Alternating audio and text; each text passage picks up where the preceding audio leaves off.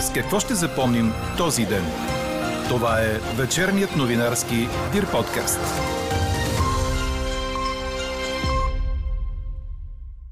Ограниченото употребление на газ ще се усети най-вече от домакинствата, тъй като най-вероятно държавата ще го осигурява приоритетно за стратегическите бизнеси. Още от коментара на економиста Адриан Николов ще чуете във вечерните подкаст новини. И още от темите на 21 юли. Изборът на шеф на Комисията за енергийно и водно регулиране е в нарушение на основния закон, реши Конституционният съд. Иван Гешев раздаде на членовете на Комисията по конституционни и правни въпроси 120 тома с материали за дейността на прокуратурата. Сърбинът Младен Кръстайч е новият ни национален селекционер по футбол. С какво още ще запомним този ден, чуйте във вечерните подкаст новини. Говори Дирбеге. Добър ден, аз съм Елза Тодорова. Това са подкаст новините от деня на 21 юли. През нощта ще бъде ясно, а утре слънчево и горещо. Денят ще започне с минимални температури от 16 до 20 градуса, а след обяд стойностите ще достигнат 35-39 градуса. По морския бряг ще бъде с няколко градуса по-хладно. Ще духа слаб вятър от северо-исток. Това е началото на много горещ, но и продължителен период в нашата страна, предупреждава синоптикът ни Иво Некитов. В събота и неделя температурите ще достигнат 40 градуса. Искат или не, за голяма част от европейските държави, които са били силно зависими от руския доставчик Газпром, ще се наложи да стеснят употребата на газ, включително и България. Това ще се усети най-вече от домакинствата у нас, тъй като най-вероятно държавата ще осигурява газ приоритетно за стратегическите бизнеси. Коментара направи за подкаст новините Адриан Николов, економист в Института за пазарна економика. По думите му, изпълнението на препоръката за намаляване на потреблението на газ означава ограничаване на нормалната економическа дейност. Ако една фирма в своето да речем, производство трябва да използва хикс количество газ, тя ако използва половината от хикс, това би, би трябвало да означава, че нейното производство на края на годината ще е на половина, на края на месеца, в който се ограничава. Което е чудно проблем, тъй като би довело до едно забавяне на економическата активност на практика на всички фирми, които са потребители на газ. В случая, по-скоро това, което най-вече ще се случи е, че това, което държавата сметна за стратегически, стратегически бизнеси, ще получат голяма част от това, което имаме като, като доставки за тази зима, най-вероятно. Като тук силно говорим за топсификацията, за торовите заводи, за част от производителите на метали и може би тези ще са така най- най-фокусираните. Целият коментар на Адриан Николов очаквайте в края на подкаст новините, заедно с резултата от днешната ни анкета. Европейската комисия иска доброволно пестене на газ от всички. Трябва ли да е задължително? Междувременно премиерът в оставка Кирил Петков е на посещение в Азербайджан в търсене на възможности за допълнителни доставки на азерски газ в България, извън вече договорените във връзка с новия интерконектор Гърция-България. А сега към решението на Конституционния съд, според което избирането на Станислав Тодоров за председател на Комисията за енергийно и водно регулиране е противоконституционно. По думите на самия Тодоров, всички решения за цените на тока, топлоенергията и газа са взети единодушно, затова и са валидни, въпреки че регулаторът остава без ръководител. Българските граждани могат да разчитат на тези решения за цените за следващите 12 месеца, увери той. Българската държава е на път да остане без действащо правителство, без действащ парламент, а от днес и без енергиен регулатор. Моята молба към българските народни представители е незабавно да стартират процедура за избор на председател на КЕВР. Така че независимо какво се случи с съставянето на новото правителство и съдбата на този парламент, в условията на криза КЕВР да може да взима адекватни решения и да управлява непредвидимите обстоятелства, които ще се случват те първо. И от ГЕРБ СДС поискаха по най-бързия начин да се стартира процедура за нов председател на енергийния регулатор и в спешен порядък ресорният министр, финансовият и премиерът да кажат какво следва. Аргументите за това дадоха на брифинг в парламента Десислава Атанасова и Делян Добрев. Всяка от страните, която има интерес, може да събори решения на Кевър, взети от избирането на противоконституционния председател до сега. Нали знаете какво означава това за българската енергетика?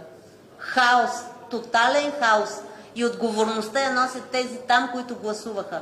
В решението на Конституционния съд се казва, че то един вид анулира избора на този председател и от днес вече Кевър няма председател. Кевър не може без председател, особено в предизборна кампания, когато парламент няма да има.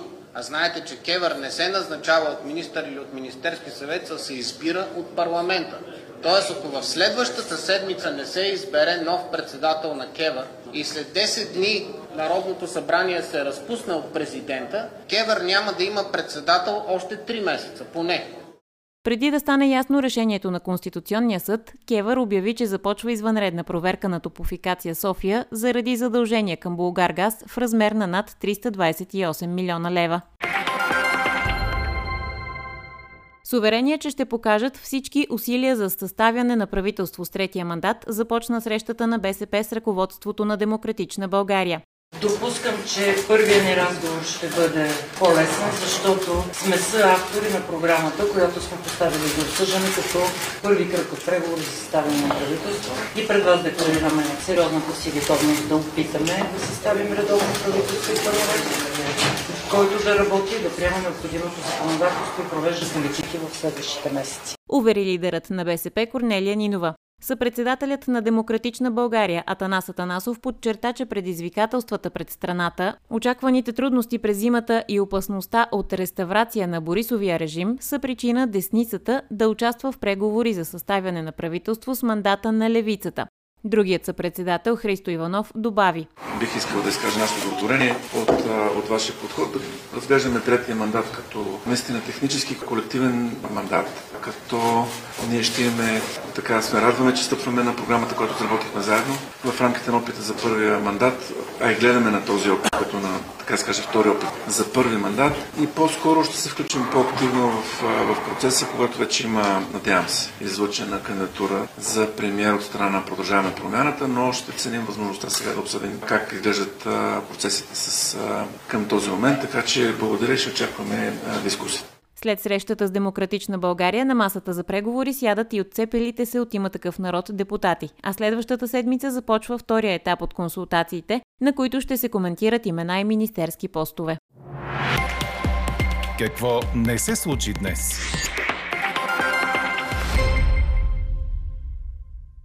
Заподозряната като руска шпионка сътрудничка в Европейския парламент работела не за български, а за унгарски евродепутат. Това стана ясно след като изданието EU Observer редактира първоначалния вариант на публикацията си, където се казваше, че въпросната е бивша дългогодишна сътрудничка на български евродепутат от крайно десния спектър и е подозирана за съмнителни руски връзки. Впоследствие в дописката думата български беше променено на унгарски. На това реагира евродепутатът Ангел Джамбаски, който настоя всички медии у нас, които обвързаха скандала с него, да се извинят подобаващо и да опровергаят фалшивата новина. В противен случай ще се срещнат в съда, закани се той. Главният прокурор Иван Гешев раздаде на членовете на парламентарната комисия по конституционни и правни въпроси 120 тома с материали, свързани с дейността и резултатите от работата на прокуратурата. Обвинител номер едно застана пред депутатите, за да отговори на въпросите им за дейността на държавното обвинение и за работата на разследващите органи. По време на изслушването от БСП попитаха дали раздадените материали са оценка на Гешев за правната компетентност на народните представители, а от ГЕРБ СДС обвиниха колегите си, че политизират изслушването. Макар отново да не отговори конкретно на въпросите, както стана и миналия петък пред депутатите в Комисията за борба с корупцията, Гешев отчете, че 11% оправдателни присъди за корупционни престъпления е добър резултат за Европа и че ако във Великобритания един обвинителен акт е две странички, то в Софийската градска прокуратура са от съдебната палата до Орлов мост. По думите на Гешев, 7 души на високи нива в държавата са сред разследваните за корупция. Четете още в Дирбеге! Сърбинът Младен Кръстайч официално бе представен като селекционер на българския национален отбор по футбол с договор за две години, предаде Корнер. 48-годишният специалист, който е роден на територията на днешна Босна, е добре познато име в футбола със своите над 300 мача за немските Вердер Бремен и Шалке. Треньорската му кариера не е особено дълга, но той има опит с националната селекция на Сърбия, която класира за световното първенство в Русия през 2018. Там западните ни съседи победиха Коста Рика, а след това загубиха от Бразилия и Швейцария. След това Кръстайч изведе Сърбия до спечелване на групата в Лигата на нациите, без допуснато поражение, преди да бъде освободен през 2019 заради разгромно поражение от Украина. Чухте вечерния новинарски Дир подкаст. Подробно по темите в подкаста четете в Дирбеге. Какво ни впечатли преди малко?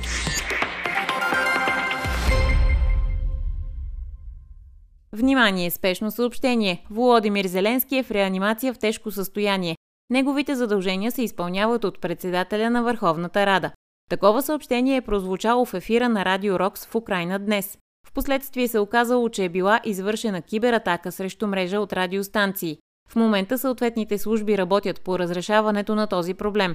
Отбелязваме, че нито една информация за здравословните проблеми на президента на Украина не е вярна, гласи официално съобщение на холдинга Тавър Медиа, който притежава деветте най-големи радиа в Украина. Каква я мислехме, каква стана? Дори да се въведат две тарифи за потреблението на газ, по-богатите домакинства отново ще потребяват толкова, колкото желаят и само по-бедните ще свият своето потребление. Така економистът от Института за пазарна економика Адриан Николов коментира идеята представена днес от депутата от Демократична България Мартин Димитров, според която се обмисля въвеждане на две тарифи за парното и за природния газ, като по-низката цена ще стимулира пестенето на потреблението им.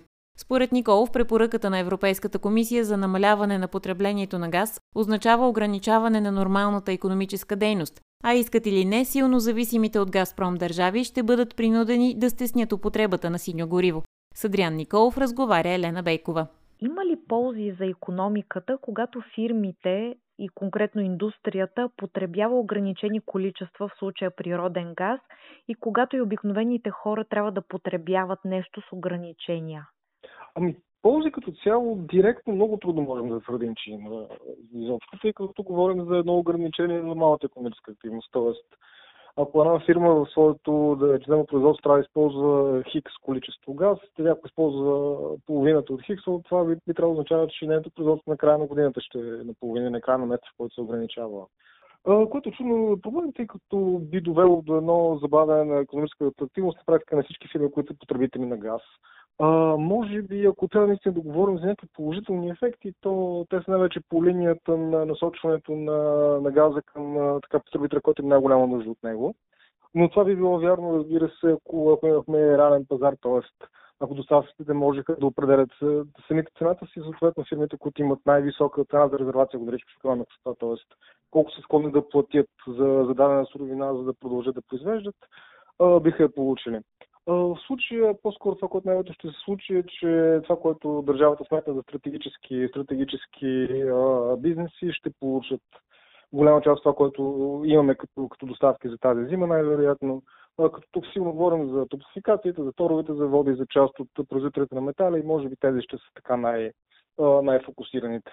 Според вас ще се вслушат ли държавите членки в това предложение, което за сега е препоръка, не е задължение, да ограничат потреблението на газ? Ами, те най-вероятно няма да имат много голям избор, тъй като това, което видяхме е, че така основният, основният досегашен доставчик за повечето държави, руската фирма Газпром, е напълно склонна просто едностранно да приключва договора, да спира доставките и. А, пренастройването към други източници на газ, в това число разбира се и втечнен, което е така обсъждано като основната альтернатива, не отнема дни или часове, понякога месеци, дори години за изграждане на необходимата инфраструктура за намиране на доставчиците и нататък. Тоест, искат или не, голяма част от държавите членки, които са били силно зависими, силно обвързани с Газпром като основен техен доставчик, това число е България, невероятно ще им се наложи да, да стесняват своята употреба на газ особено от друга точка на домакинството, тъй като най-вероятно, както, както говорихме вече, може би ще има приоритизиране на бизнеси, чиято дейност се сметне за особено важна, защото ще, бъдат, ще получат така приоритетно доставки на газ. Вие как гледате на идеята да има две тарифи за използване на ток и парно, които са заложени в управленската програма и съответно това да стане валидно и за използването на газ? Формулировката е да има тарифа за базово потребление на по-ниска цена и на всичко над това базово потребление да е на по-висока цена. И това приложимо за, ли е според... количество? Да. И това според Аха. вас приложимо ли е при а, газа? Ами, това звучи като административно много трудна мярка за прилагане, пък и напомня малко на 90-те години, когато имахме режими. Тоест, най-вероятно, що до, до тока и сходните с него, с него неща, по-скоро наистина ограничаване на рамките на някакви часове и дни от, от, от седмицата изглежда по-възможно. Що до газа, да, там определението на количество е доста по-лесно, а, но не е ясно доколко домакинствата биха се съобразявали. Тоест, най-вероятно просто ще им се наложи да, в такава ситуация да поддържат движителите с няколко градуса по-студени, но при фирмите е съвсем друга история. Тоест, там производството просто не може да спира и да се пуска по случайно, когато има ли когато е свършило зададеното количество газ. Тоест, за домакинството това изглежда възможно, но промяната на потребителското поведение е доста трудна. Тоест, аз по-скоро в такава ситуация бих разчитал, че домакинствата, за които наистина цената на газа е проблем, биха свили своето потребление доста по-значително. Тези, които могат да си го позволяват, следва да бъдат оставени в така обичайното състояние.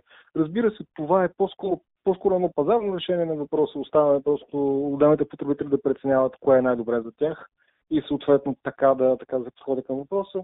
Разбирам до голяма степен защо едно евентуално бъдеще правителство би искало да приложи доста по-едностранен подход, който да наложи ограничения на всички.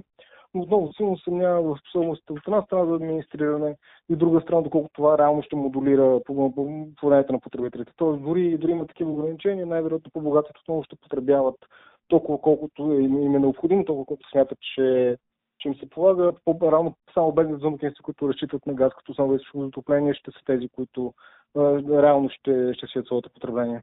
Така приключва днешната ни анкета. Новата тема очаквайте утре сутрин точно в 8. Приятна вечер! Слушайте още, гледайте повече и четете всичко в Дирбеге.